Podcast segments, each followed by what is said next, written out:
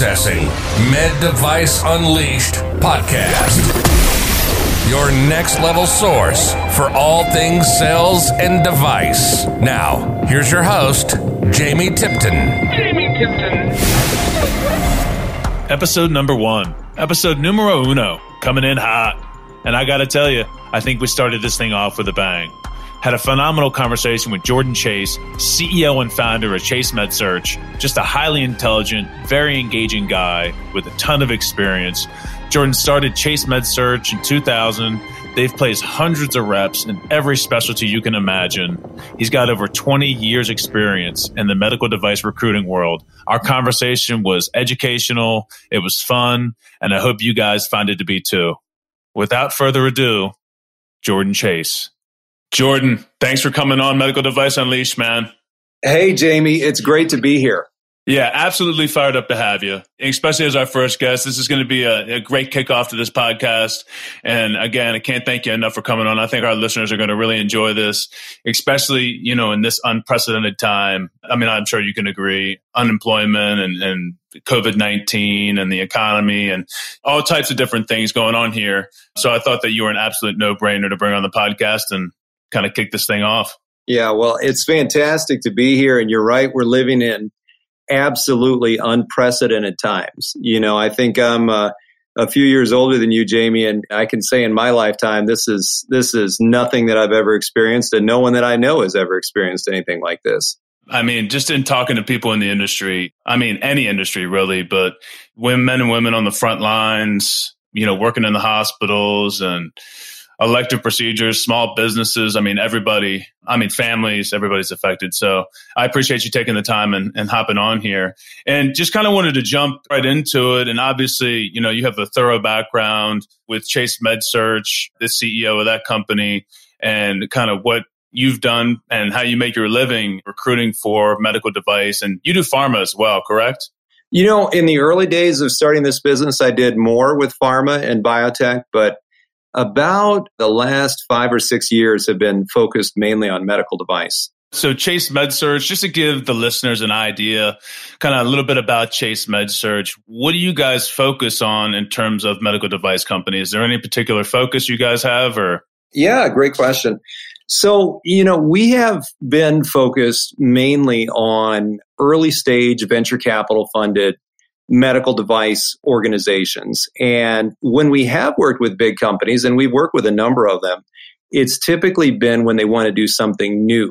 They're getting into a new venture, a new market, completely different call point or customer set. And within their existing sales force, they've kind of drawn on folks that they believe can help in this new area. But now they need to bring in a completely new team or build out the structure that they're trying to put in place to attack a new a new market. And so the common denominator with us is it's usually something new. And we're usually tasked with finding reps that are good at explaining new technology to physicians and leveraging relationships and, and their experience that they've built over a number of years so that they're credible in front of the physician that they're calling on. Absolutely. I'll be the first to tell you too, as far as the startup world's concerned, it's an interesting portion of the medical device industry and one that I, I think a lot of reps are either one, a little bit timid with, or yeah. two, kind of chase and want to be a part of that new culture, so to speak, kind of that yep. startup. I got something new in my bag, small company situation. That's also, you know, part of the reason I brought you on as well is to discuss that area of the industry. And of course, with that, right, you talk about the interviewing process and, and finding those reps that you just mentioned that are going to be able to explain new technologies and really kind of break it down and leverage relationships.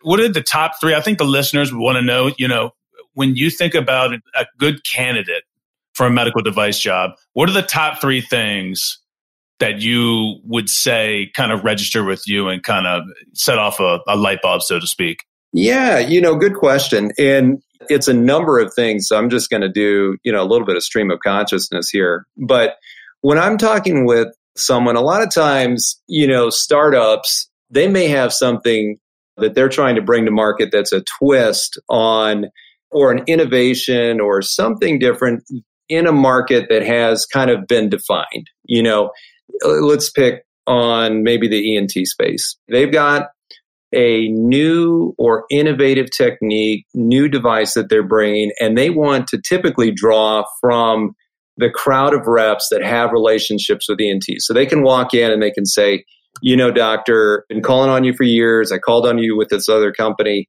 I'm now bringing you something that I'm very excited about.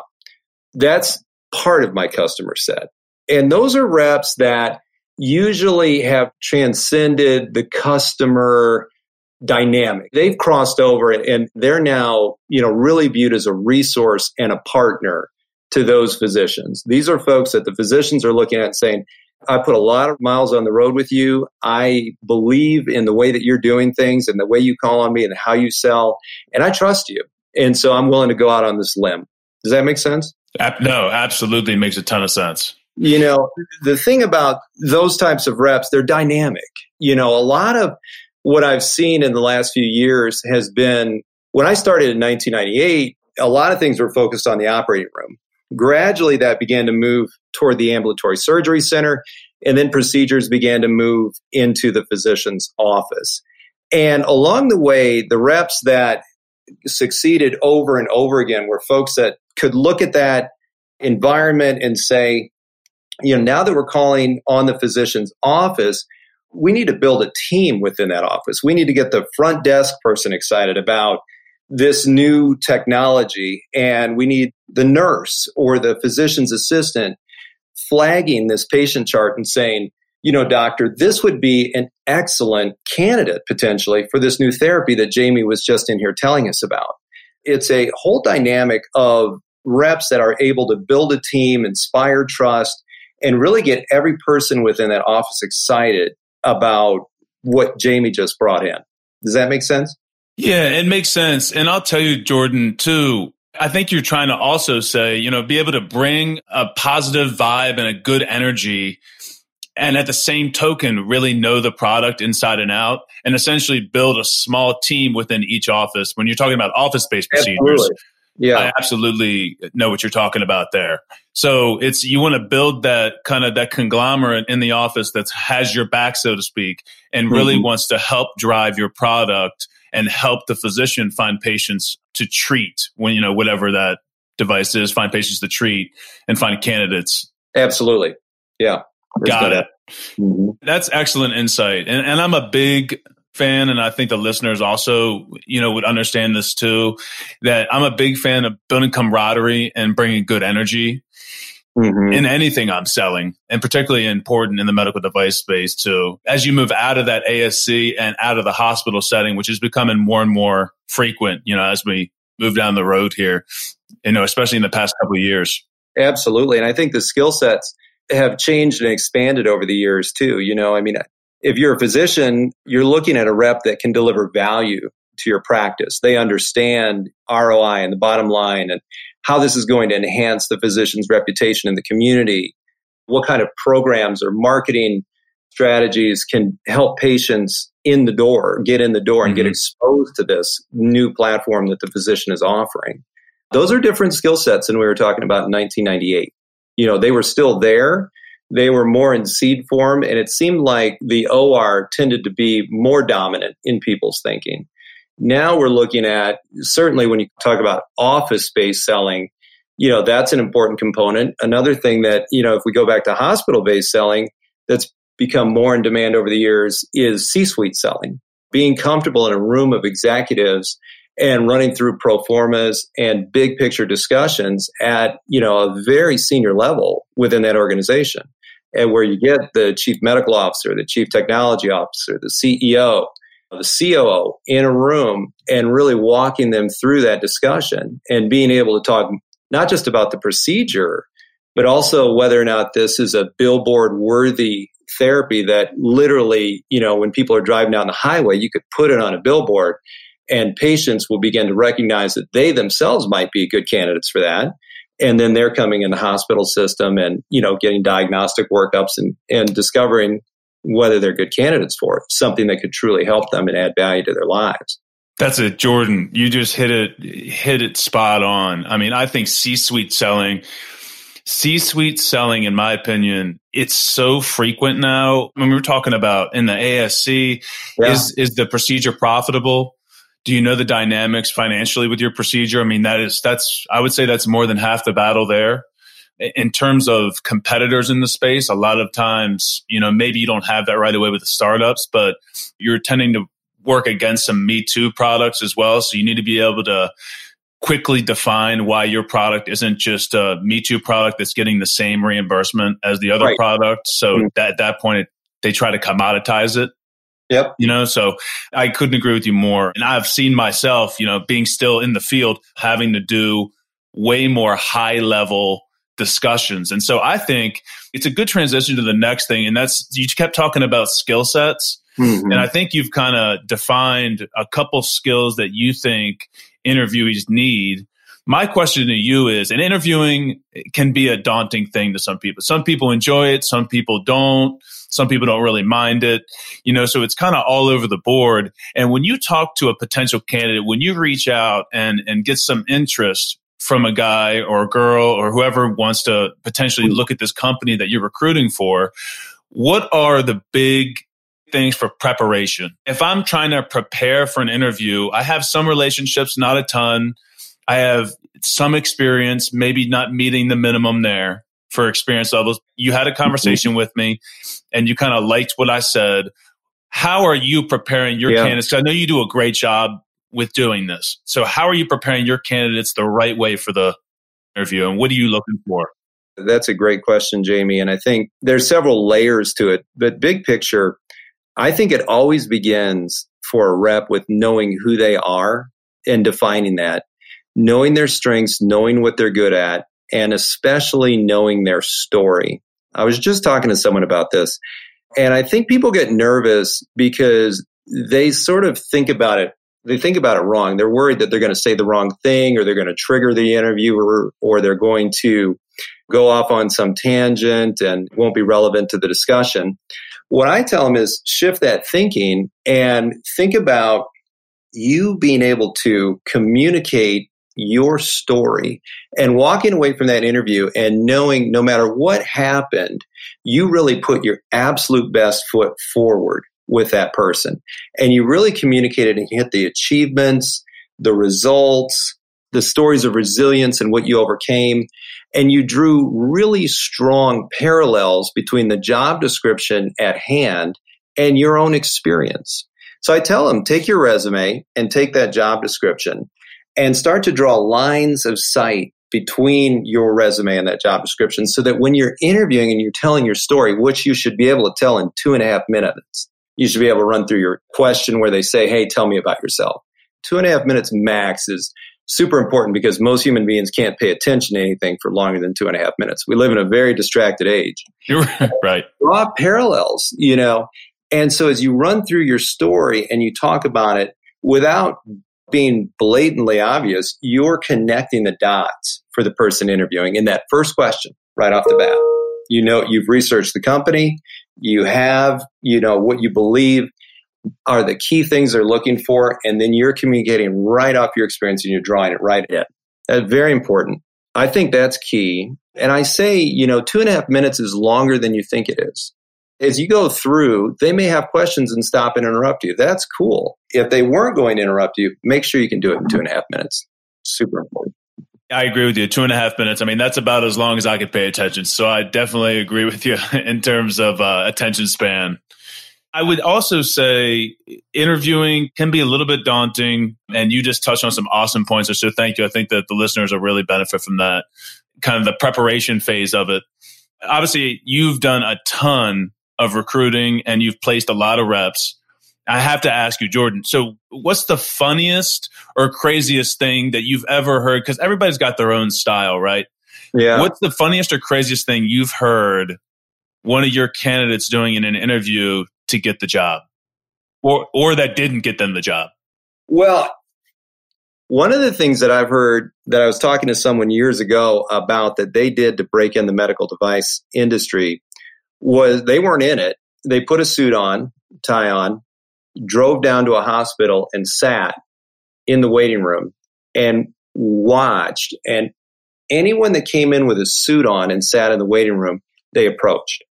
And they did this for a week. And they did run into medical reps. And word got around. And this person was kind of, you know, people were talking about him and saying, this guy doesn't even work in the industry, but he's got his resume ready. He's hustling. They told me that's how they got in the device community. Was someone just expected the hustle? I mean, listen, it's it's absolutely an industry where you need to be able to think outside of the box. Yeah.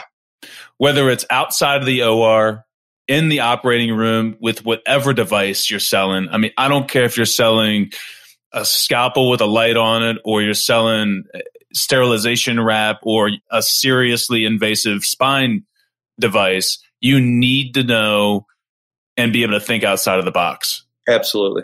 And know the product. It doesn't shock me by any means. Yeah. So it's a, it's a sought after industry, and people, I'm sure people reach out to you saying, you know, is there anyone hiring all the time? And I'm yeah. sure you're getting those messages, but the main topic, too, that I'm hearing a lot, just discussing uh, in the interviewing process is right now today, what we're going through with this pandemic and people getting furloughed. And I've talked to a lot of good friends, and I know that you've had some close friends that have gotten furloughed.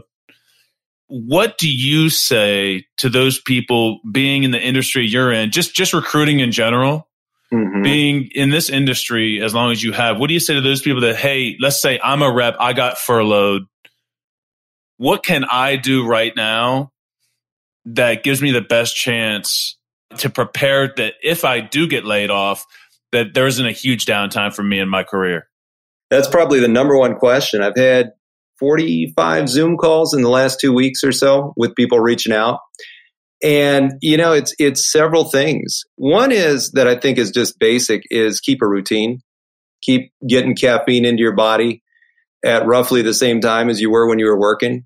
If you work out and go to the gym, which, you know, most people do in our industry, can't go to the gym anymore, but, you know, working out at home, doing the things that you would normally do to create mental and physical energy is super important right now. Eating right. Most of us had a moment when business dropped that we were maybe staying up too late watching Netflix and doing things like that. But I think getting back into routine and establishing good habits now that we're all in this downtime is super important. I would add to that going through and, and some of the things we've already covered about working on your story, knowing your resume, honing it so that you come out of this and you're ready in the moment when you get a call or you get an opportunity to run that down is, is very important. I think everybody's sort of out of work right now, or many people are. Being able to tell your story to other people right now and doing, you know, the mock interviews that you would normally do when you're a college student, the more you rehearse, the more you work on your story and really thinking hard about your achievements, which I would argue should be most of the time in sales talked about in numerical terms, quantifiable results. You know, sales is the most accountable position in the organization. Being able to show on your resume and talk in an interview about numbers and how you're measured shows you're not only very comfortable with that, but you actually embrace it. That's important for salespeople. Um, I think, you know, we are living right now through tremendous change. Almost no one likes change, really. Elon Musk likes change. He's very different than most of us humans, you know, but most of us resist change. And I think whether we like change or not, change has embraced us. I think we need to embrace it back. And what I mean by that is thinking hard about what the future is going to look like in medical devices. That's something anyone can do. I kind of call it seeing around corners. And if you look at where we're at right now, it's going to be very hard for reps to have access in the same ways that they used to in a lot of places. So I think one of the things that's been very important and is going to be very important is getting comfortable with video conferencing. You know, Zoom, WebEx, Microsoft Meeting, whatever tools there are out there, reps ought to become really good at that and be comfortable with the idea of sales calls, you know, maybe not the initial one, but as it grows, being able to have video conference types of sales calls and being comfortable running it the way you're running this right now. You're doing a great job. you know, thank you. Those kinds of things are going to be really important going forward. And the bigger the sales process is, the more people would be on that kind of a video conference call. There are reps that are very, very good at this. I've seen this in the last two weeks. And there are reps that I had one call the other day. And when we got on the Zoom call, you know, I was upside down and then, then he was upside down and then the sound went off and things like that. And then when we finally got it going again, he said, thank you so much for taking the time. I have three interviews with three different companies next week on Zoom, and they're all on Zoom. And this is the first Zoom call I've ever done.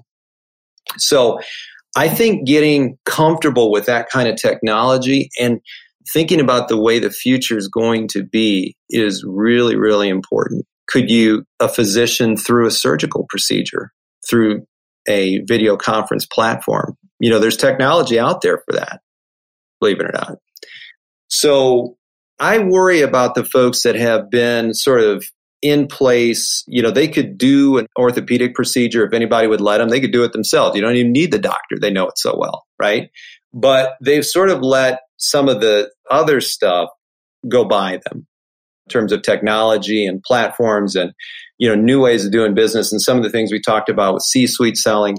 That's the kind of person that I think right now in, in this time, if they're not working and they've got downtime, they really ought to be really working on sharpening the saw. Right.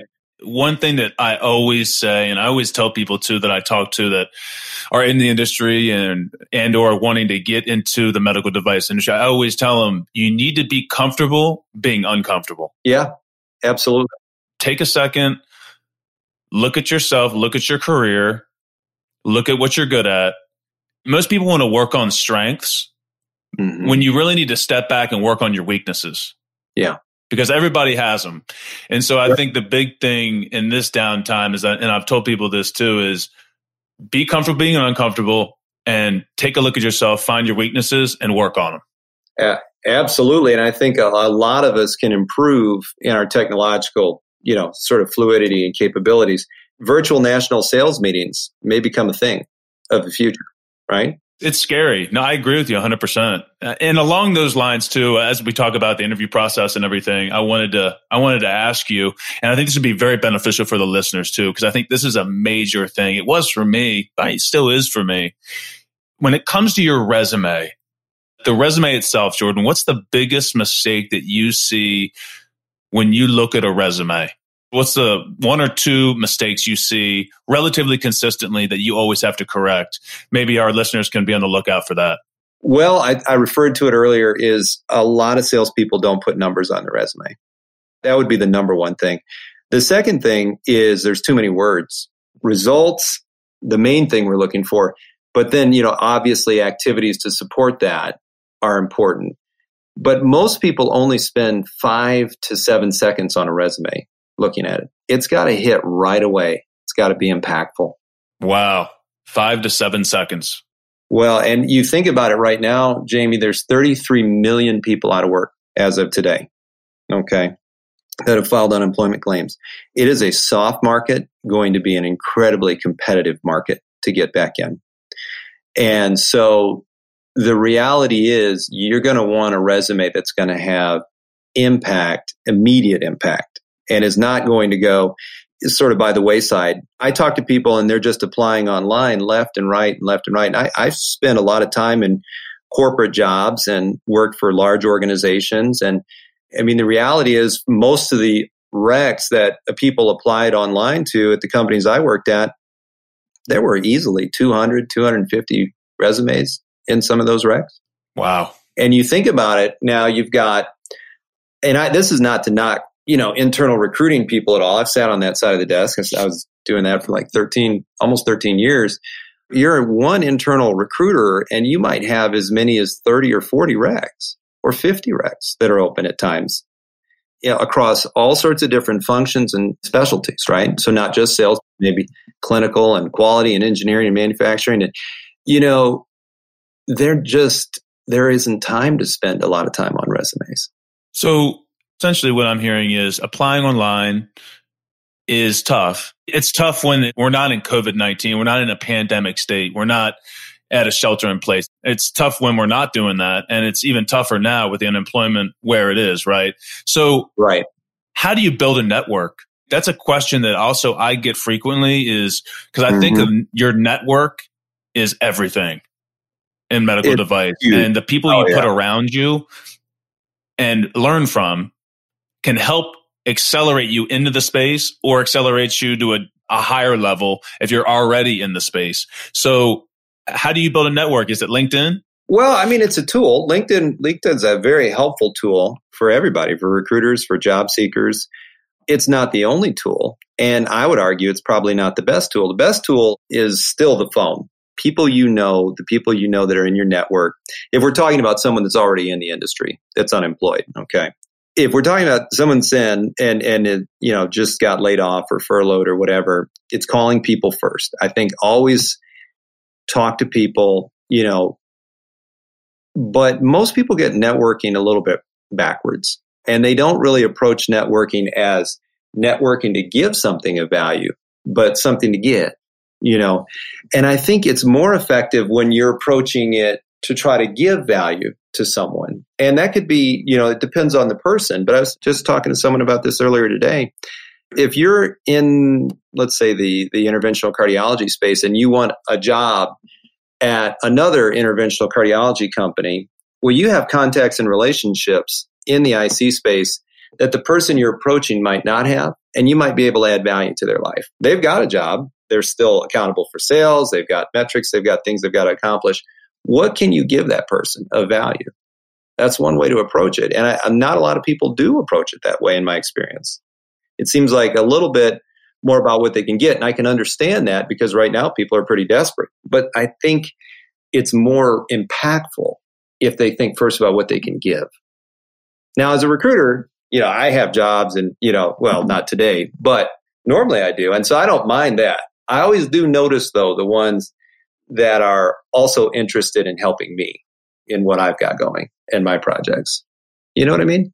I absolutely know what you mean. And it's a give and take, right? You know, yeah. to build a network, you're going to have to try and deliver value, and you get what you deliver. You'll receive value inherently from that. If you're not in the industry and you want to get in the industry mm-hmm. and you're listening to this, if I don't have any contacts, yeah. Yeah. You know, in the industry, I don't, you know, maybe a friend of a friend of a friend might work for somebody, right? Mm-hmm. I think the big question is, you know, because it's a big question. How do I break in? And it's a loaded yeah. question. We could probably talk for another hour and a half about how you can yeah. break into the, the industry, right? Yeah.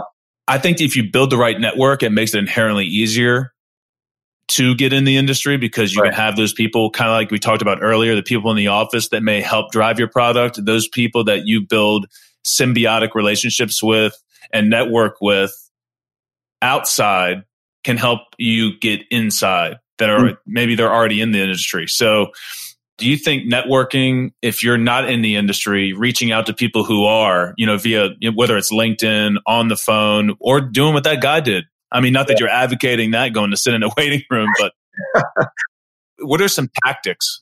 Yeah. Well, it's honestly the number one question I get. And I think most medical device recruiters would tell you it's the number one question they get. You know, there's a lot of answers to that question because there's there's not a silver bullet.